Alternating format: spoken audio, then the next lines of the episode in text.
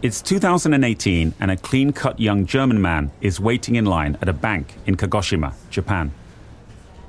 In his hand is a transfer form to wire millions of dollars to the US. Ahead of him, Japanese grandmas and grandpas stand patiently in line, waiting to make deposits and collect their pensions. When he finally gets to the front of the queue and hands over the form, the teller calls the manager. Because this young man has been here before each time sending millions of dollars abroad. It seems unusual, and the higher ups at the bank have questions. Is he laundering money? The young man doesn't speak enough Japanese to explain what's going on. And nobody at this provincial bank, hundreds of miles from Tokyo, speaks English well enough to understand.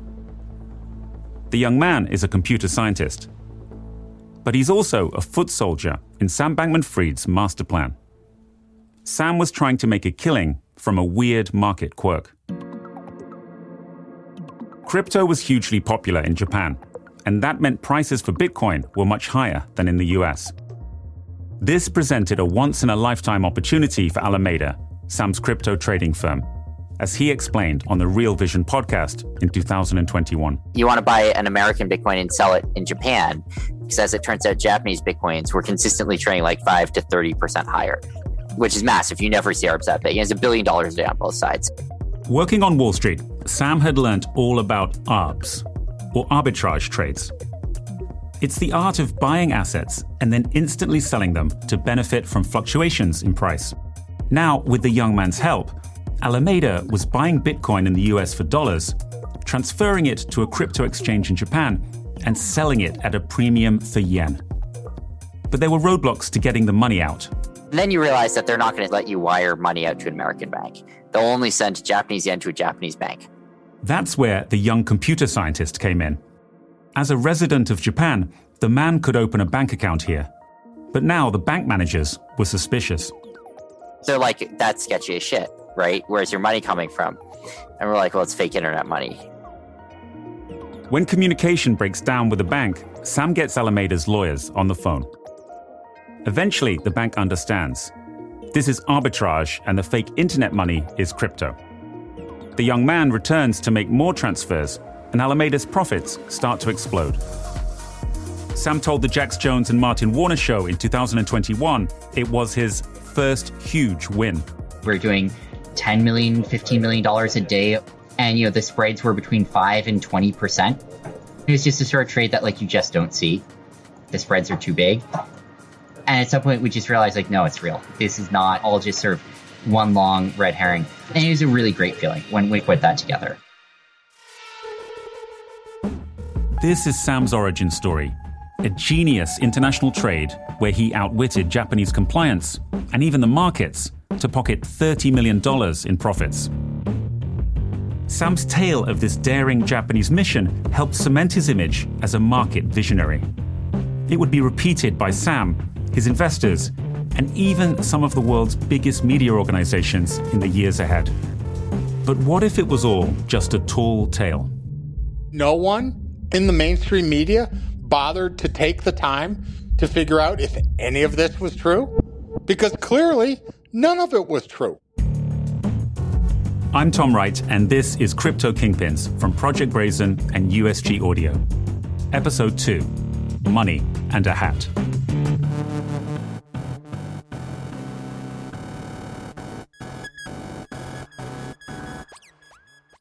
I'm an experienced guy. I've seen a lot of stuff. I've seen Wirecard, I've seen subprime mortgage, I've seen medical fraud, I've seen it all. Marc Cohodes is a short seller. He looks for companies he thinks are run by fraudsters and he bets against them in the stock market. But even to Mark, Sam's story looked different. In most frauds, 80% of the business is real. In the case of SBF, nothing I could say was real. Even the money wasn't real because the guy's story wasn't real. The Japan Bitcoin arbitrage play had become mythic as Sam's fame grew. Within four years, he'd raise $1 billion from investors and become a global celebrity. For Marc, though, Sam's story just wasn't adding up. In his eyes, there was no way Sam could have made $30 million on the trade. This trade was not like a special secret. So anyone could have done this. And as we know, the more money that is thrown at arbitrage, the smaller the spread becomes. Sam was a latecomer to crypto. He had only set up Alameda in November 2017. And as Marc says, when more people start making an arbitrage trade, price gaps narrow quickly and profits dry up. So, sure, Sam might have made some money, but $30 million on this one trade. Marc doesn't buy it. That story in my mind from the Genesis was always a lie. So that's a bad starting point, you know, for where this whole journey began. He didn't fool me, and he probably didn't fool a handful of others, but everyone else he essentially fooled and kept the charade going. If Sam Bankman Fried embellished his business origin story, we are going to have to go back further in time to figure out the truth. We'll find the answer on the trading floor of one of Wall Street's most private firms.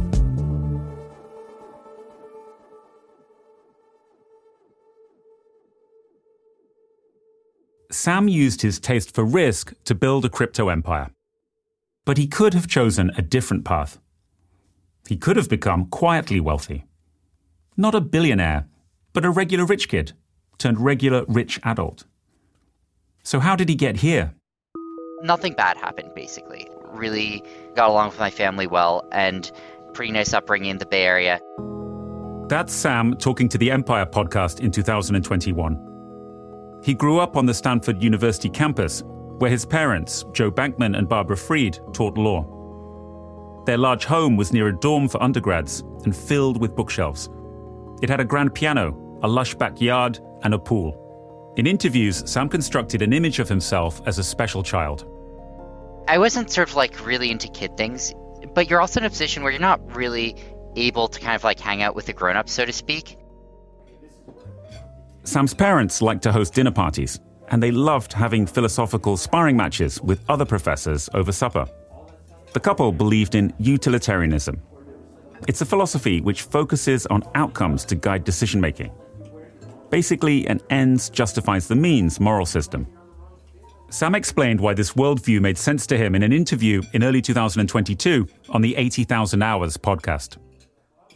Thinking quantitatively about things is probably a piece of this. Thinking on the sort of like more cognitive and rational side and less emotional side about impact on the world.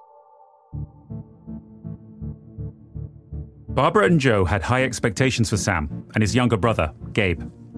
They believed that a person's purpose was to maximize the well being of others. Sam was careful in interviews, like this one with the Empire podcast, to paint a picture of how his family was out of the ordinary. My parents were really concerned with what impact they were having on the world and what they could do there, which has been really kind of inspiring to watch.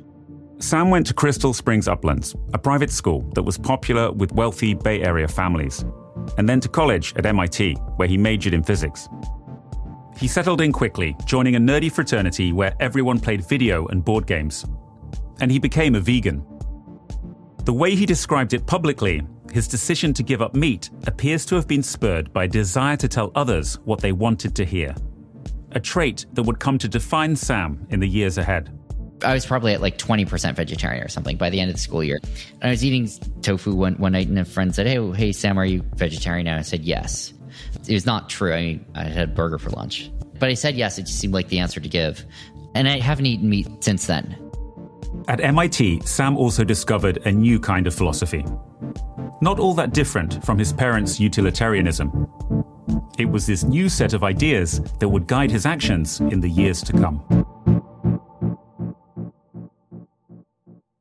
What we need is an ethical revolution so that we can work out how do we use this tremendous bounty of resources to improve the world. In 2012, William MacAskill, a graduate student in philosophy at Oxford, gave a TED talk about his new idea to change the world.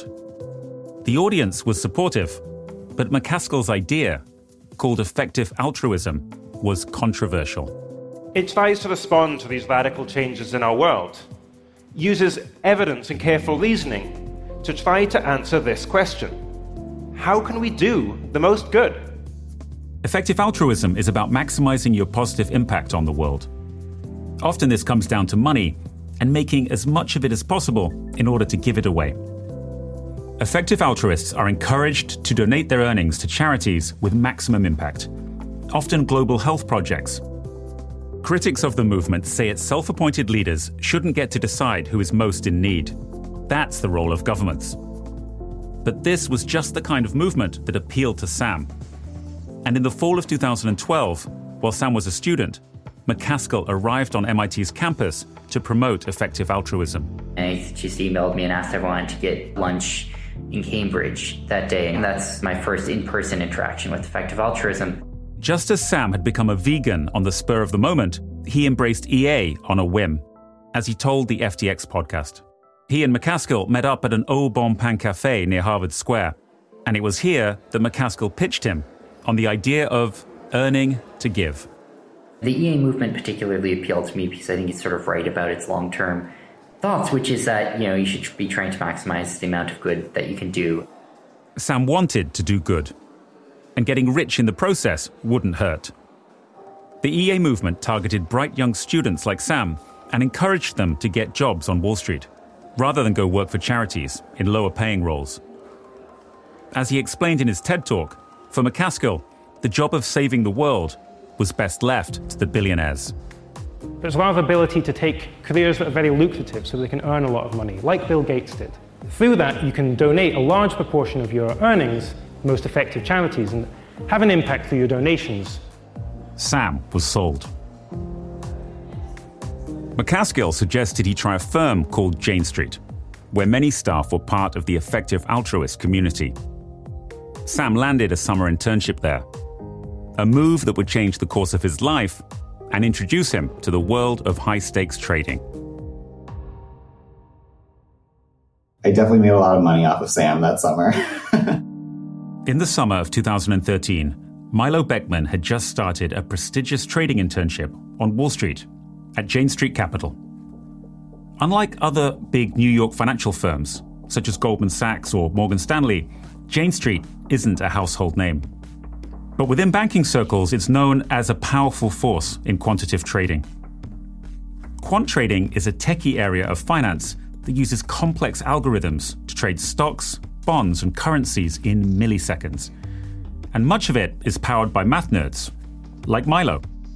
I was a math kid. I went to math camp. Because of that, I got heavily recruited for a bunch of like quantitative finance type jobs. And that's how I ended up at Jane Street. When I started, I already knew like half the people there from New York City math team. They recruit pretty heavily out of that pool. Milo was a native New Yorker, but it was hard not to be impressed by Jane Street's downtown office and its view over the Hudson River. The rooms themselves were airy, with whitewashed walls and high ceilings, but they were filled with long lines of desks, each stacked with a tower of computer monitors.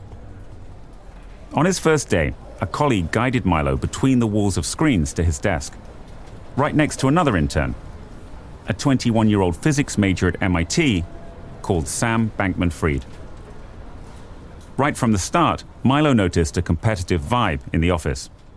They encouraged us to gamble a lot, like with our own money. There was like a kind of company enforced poker night that all the interns participated in full timers would come by the intern area and like propose gambles. And that was part of the culture. Like you need to get used to the feeling of taking on risk and not caring about it. The atmosphere at Jane Street felt more Silicon Valley than Wall Street. The higher ups wore t shirts and jeans and had computer science PhDs from top schools. By the time 5 p.m. rolled around, people would be playing board games and poker in the office but the appetite for risk taking was anything but casual. There is a game that they played every summer called Money in a Hat. And it's truly exactly what it sounds like. They take a hat and everyone puts $20 into it and a folded post it with your name on it. And then, like one by one, you pull out post its and read the name, and the last person whose post it is left in the hat wins all the money. when it got near the end, I was one of the last names still in the hat. And so people were trying to like buy my stake off of me. And I remember Sam was like offering me $1,400 for my post it or something. And I was like, if you're offering me this deal, then clearly it's like not a good deal. Sam clearly had a burning desire to win. He might not have gotten the money in the hat, but as an intern, he developed an obsession with taking big risks. Jane Street encouraged this mindset. But they also had a whole host of controls in place to make sure one big gamble didn't take down the whole company. They were just trying to like train us to be responsibly reckless with money. Another Jane Street intern from the math camp world got to know Sam playing League of Legends. It's a popular video game in which teams of five battle one another. He like loves that game. Not very good at it, uh, but he loves that game. Which, by the way, that game is not good for your mental health. I think it has probably made me like. it's funny to admit this on a recording, but it has probably made me a worse person, like, because like how toxic like games can get. Like many at Jane Street, Sam was learning to gamify every aspect of life. But this approach would come at a cost. During his time at Jane Street, this other intern, who asked not to be named, remembers being most impressed by a fellow intern called Caroline Ellison. She was quiet, wore oversized glasses, and occasionally flashed a goofy smile. You know, she seemed similar to Sam, less awkward, but also like very smart, very academic person. Like Sam, Caroline was the daughter of two top professors. And like Sam, she would eventually be charged with multiple counts of fraud and money laundering. But back in 2015, she was just 20 years old and studying math at Stanford. She had done some like research papers in college at that time and I was like, "Oh, like that's like very impressive." I like mathematics a lot, but I haven't done any research, so I was like, "Wow, that's like very cool." Caroline had been a precocious child. When she was just three years old, her parents read her the first Harry Potter book. By the time the second book had been published, she was five and she refused to wait for her parents and read it herself. Beyond Harry Potter, though, she had another love math. Here she is talking on FTX's podcast. I've been into math since I was a little kid, I'd say. Yeah, my dad has written multiple math textbooks for kids as a hobby. So those kind of came out of him teaching my sisters and me math when we were young and getting us to do a bunch of math competitions. Caroline was used to being the best in her class. But according to an article in Fortune magazine, she wound up at Jane Street after being passed over for a summer internship at a tech company in her junior year. It was a big blow to her pride, one of the first times she wasn't at the top of the pool. But Caroline found her stride at Jane Street. By now, Sam had taken a full time job at the firm, and he became Caroline's mentor. They had a lot in common. They both loved math his parents taught law at Stanford, where she was studying, and hers taught economics at MIT, where he'd gone to college. And like a lot of people who worked at Jane Street, Caroline was also into effective altruism, or EA. Here she is again on FTX's podcast. So got into EA in uh, freshman year of college, I guess. Yeah, I'd say the like general idea of effective altruism is trying to do the most good you can and how to measure that good. Caroline also believed in earning to give, which meant big money was important to her.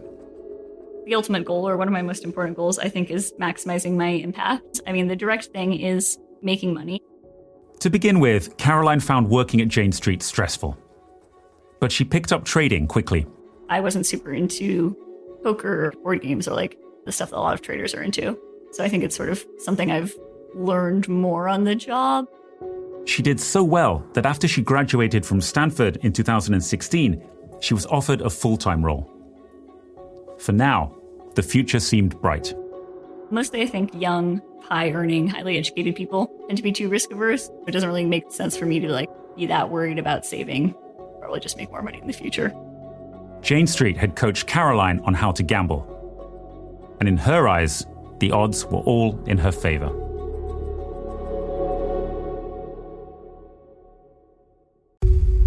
That world has eaten up and spit out a lot of young and attractive guys. This is the story of one of fashion's dark secrets. I was overwhelmed. Like, I had never seen anything like this. At the height of Abercrombie and Fitch's success. This was me being carefully manipulated, being lied to, tricked, and traded like a commodity. Investigating allegations that would take me into a world of money, sex, and power. This is World of Secrets, Season 1 The Abercrombie Guys. Listen wherever you get your podcasts.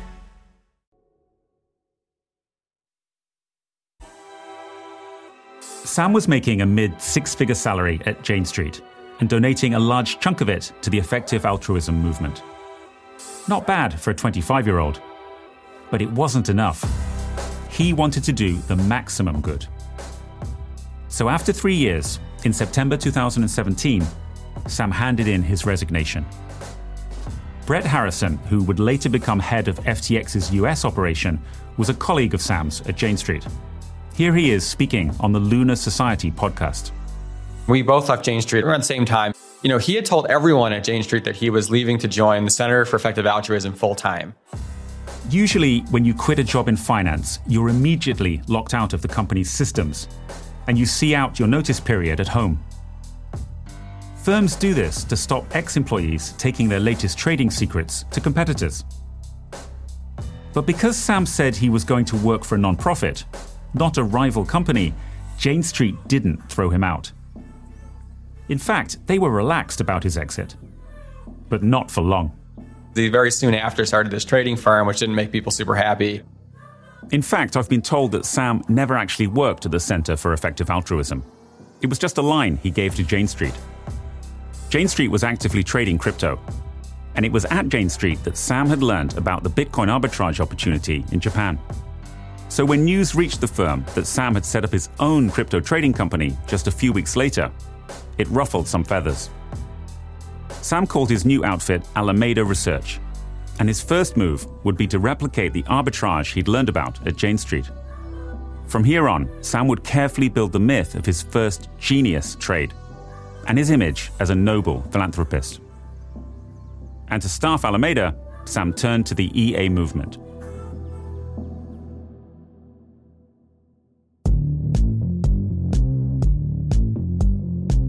In November 2017, Alameda was born. Sam started the company with two co founders. The first was an old friend, Gary Wang, a gifted coder Sam had met at a high school math camp who'd been working at Google. The second was a newer acquaintance named Tara Mac Aulay. Sam had met her a few years earlier through his donations to the Center for Effective Altruism, where Tara was CEO. Together, they hired a small team, all EA types, and they agreed to give half of Alameda's profits to charity. The start of the company was as spur of the moment as other big decisions in Sam's life so far becoming a vegan, joining the EA movement, and quitting Jane Street. His early hiring decisions at Alameda were just as haphazard, as he told the Empire podcast. It was like people I knew from high school, from college, from effective altruism. It sort of just grew out from people who knew people we had like 50 interns coming in and out over the first few months. It was just like hordes of people. The effective altruism movement is a tight knit community with members all over the world. That's how Sam had found the computer scientist in Japan, the one willing to line up at a provincial bank in 2018 to cash in on differences in Bitcoin prices. The computer scientist wanted to help make money to give it away, but the Japanese arbitrage couldn't have made nearly as much money as Sam had claimed, says a person who worked with him. Alameda needed fresh capital, and fast. Its initial funding was a $50 million loan, much of which came from another successful effective altruist, Jan Tallinn, the co founder of Skype. Later, Sam would refer over and over to the successful early days of Alameda and the insane profits of the Japan ARB. But just a few months in, the firm was already in trouble.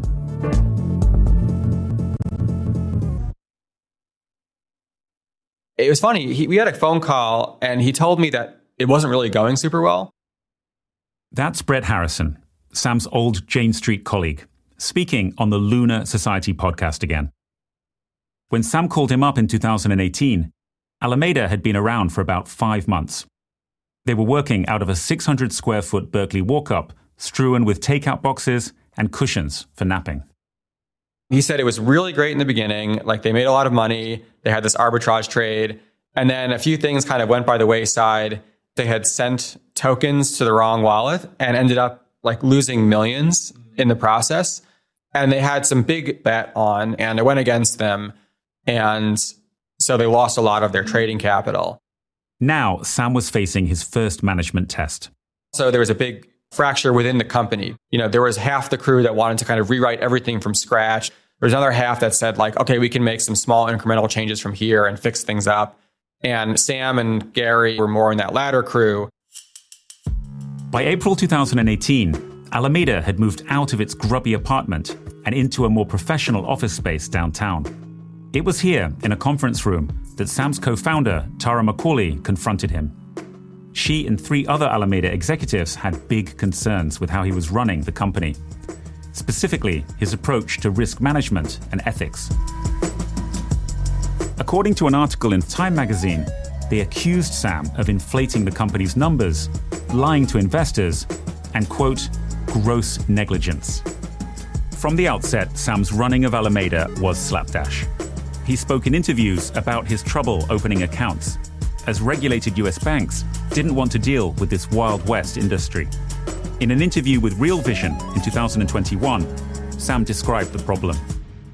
You send money to buy Bitcoins. That's step one, right? And then your bank account shuts down because JP Morgan doesn't want to deal with crypto. So now you got to go and find a new bank account. In interviews at the time, Sam expressed contempt for old school US banking regulations aimed at protecting consumers and stopping money laundering and fraud. He saw these rules as creating needless paperwork. A lot of this is like this dog and pony show. Like it's not just being compliant, but also making sure that you've like given sufficient evidence as cover for that the people you're dealing with that they're no longer worried about getting fired. That they feel like if their boss asks them what they did they can hand them a pile of paperwork and be like i did all this paperwork and the boss is gonna be like i'm not fucking reading that. You, you got away with this one you know? In that same interview in 2021, Sam even said he had named his company Alameda Research so it sounded more like a plain vanilla financial advisory and not a crypto trading firm. If you named your company like, we do cryptocurrency, Bitcoin arbitrage, multinational stuff, no one's going to give you a bank account if that's your company name. They're just going to be like, oh, geez.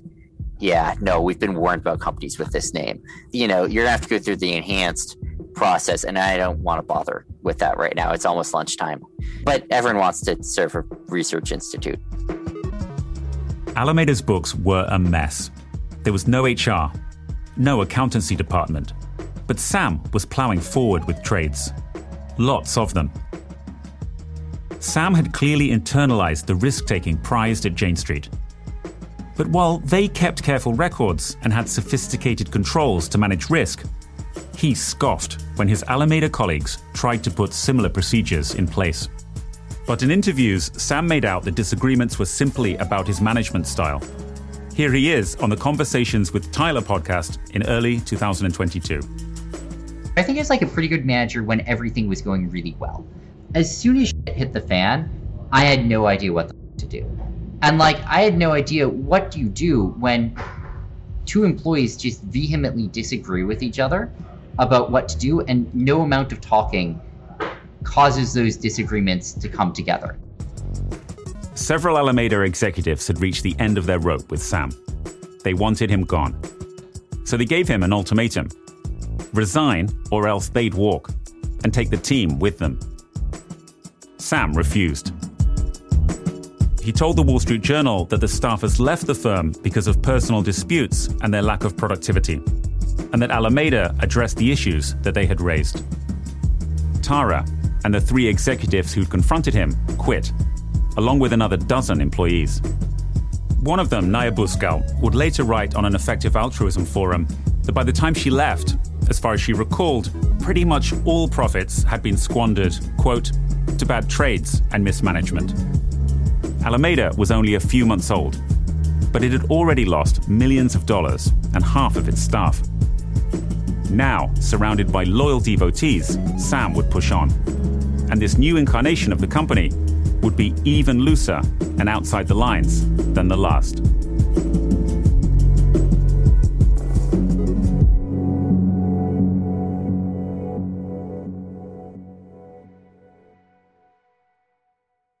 By early 2018, Changpeng Zhao, or CZ, was on top of the world. His crypto exchange Binance was thriving, and he'd just been on the cover of Forbes, which put his net worth at as much as $2 billion. By comparison, Sam had reportedly burned through Alameda's initial investment, made huge losses, and prompted a staff walkout. Sam saw CZ as an inspiration, but to reach the heights of Binance, he needed more money.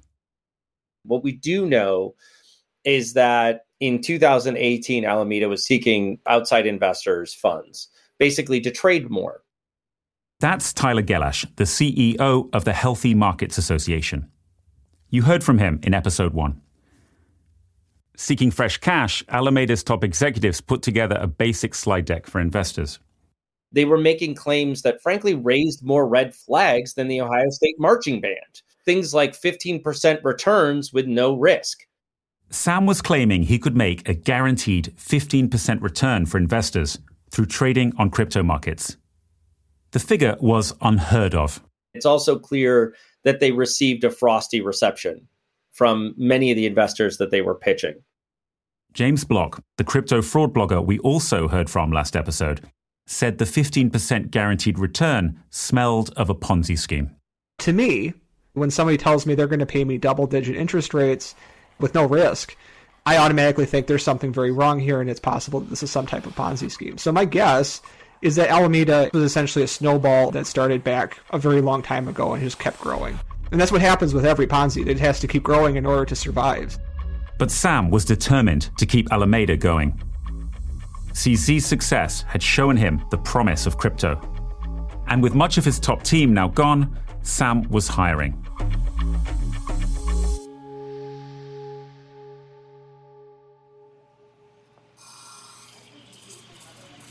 In spring 2018, Caroline Ellison walked into Jumpin' Java, a laid back coffee house in Berkeley. She was stopping off on her way to a live action roleplay party, and she was dressed as a wood nymph with a string of green lights wrapped around her forehead. I didn't just randomly decide to do crypto on my own, obviously. Basically, what happened is I was uh, visiting the Bay Area and uh, Sam was here, so I like asked him if he wanted to get coffee. That's Caroline, talking on FTX's podcast. She was on a West Coast recruiting trip for Jane Street at the time and hadn't seen Sam in six months since he'd left the firm. So they decided to meet up. And he like canceled a few times and then eventually said yes. they found a corner in the coffee house and started to catch up. And I was like, "Oh, so like uh, what are you up to?" And he was like, oh, I can't tell you. and I was like, okay, that's fine. Sam was acting coy, but Caroline didn't press him. It wasn't the response he was looking for. And he was like, well, well, I guess I could tell you. I was like, no, you don't need to tell me anything you're not comfortable with. If you're like, you have some kind of like secret thing going on, that's fine. He was like, no, okay, I'll tell you about it. and so, yeah, that's how I learned about Alameda. Sam let Caroline in on his secret about the big money Alameda had made by trading crypto in Japan. Or at least that's what he claimed. Sam was doing what he always did creating a mystique around himself and the business. Caroline was hooked. She liked to be the best, and crypto was like Wall Street on steroids. Here was an opportunity to get in early on a hot new industry. Within a few weeks, she quit her job at Jane Street and joined Sam's new crypto firm in Berkeley. Basically, after kind of visiting and uh, talking with Sam, I, it seemed like too cool of an opportunity to pass up. Caroline was happy to be back in the Bay Area. She posted on Tumblr about enjoying the California sun, biking to work, and going wine tasting in Napa. She'd also just broken things off with her boyfriend and blogged about being back on the dating scene. In one post, she wrote jokingly, How do I signal my genuinely sweet and feminine nature on my dating profile? Should it go before or after the section on wire fraud? Caroline would more than fill the shoes of those who'd quit Alameda. In fact, she'd be one of Sam's most loyal lieutenants, right until the end. The US wasn't working for Alameda. Banks were asking too many questions. And so when Sam told Caroline they were moving out east to Hong Kong, the center of the crypto universe, and a city where rules were easier to break, she was all in.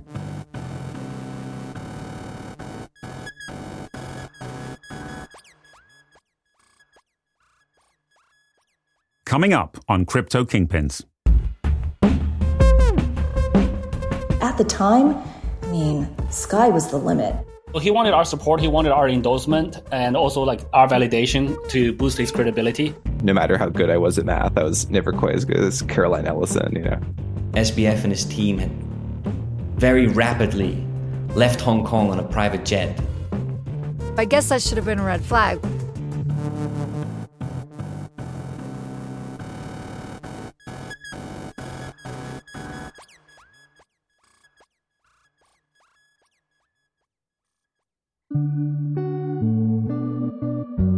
Crypto Kingpins is a USG audio production in partnership with Project Brazen. It's written by me, Tom Wright, and managing producer Megan Dean. From Project Brazen, Bradley Hope and I are executive producers. Josh Block is our executive producer from USG Audio. Mariangel Gonzalez and Nick Brennan are senior producers. Georgia G, Lucy Harley McEwen, and Ben Walsh are reporters for the project. Susie Armitage is story editor. Claire Urban is sound design supervisor, with sound design by Alex Portfelix. Seymour Milton is composer. Lucy Woods is head of research. Brian Ho is series creative director, and Julien Pradier is series designer. Noor Abdel Latif is podcast strategist. Production management from USG Audio by Josh Laulongi. And special thanks to Dwarkesh Patel of the Dwarkesh Podcast. For more information on this podcast and other podcasts from USG Audio, go to our website, usgaudio.com.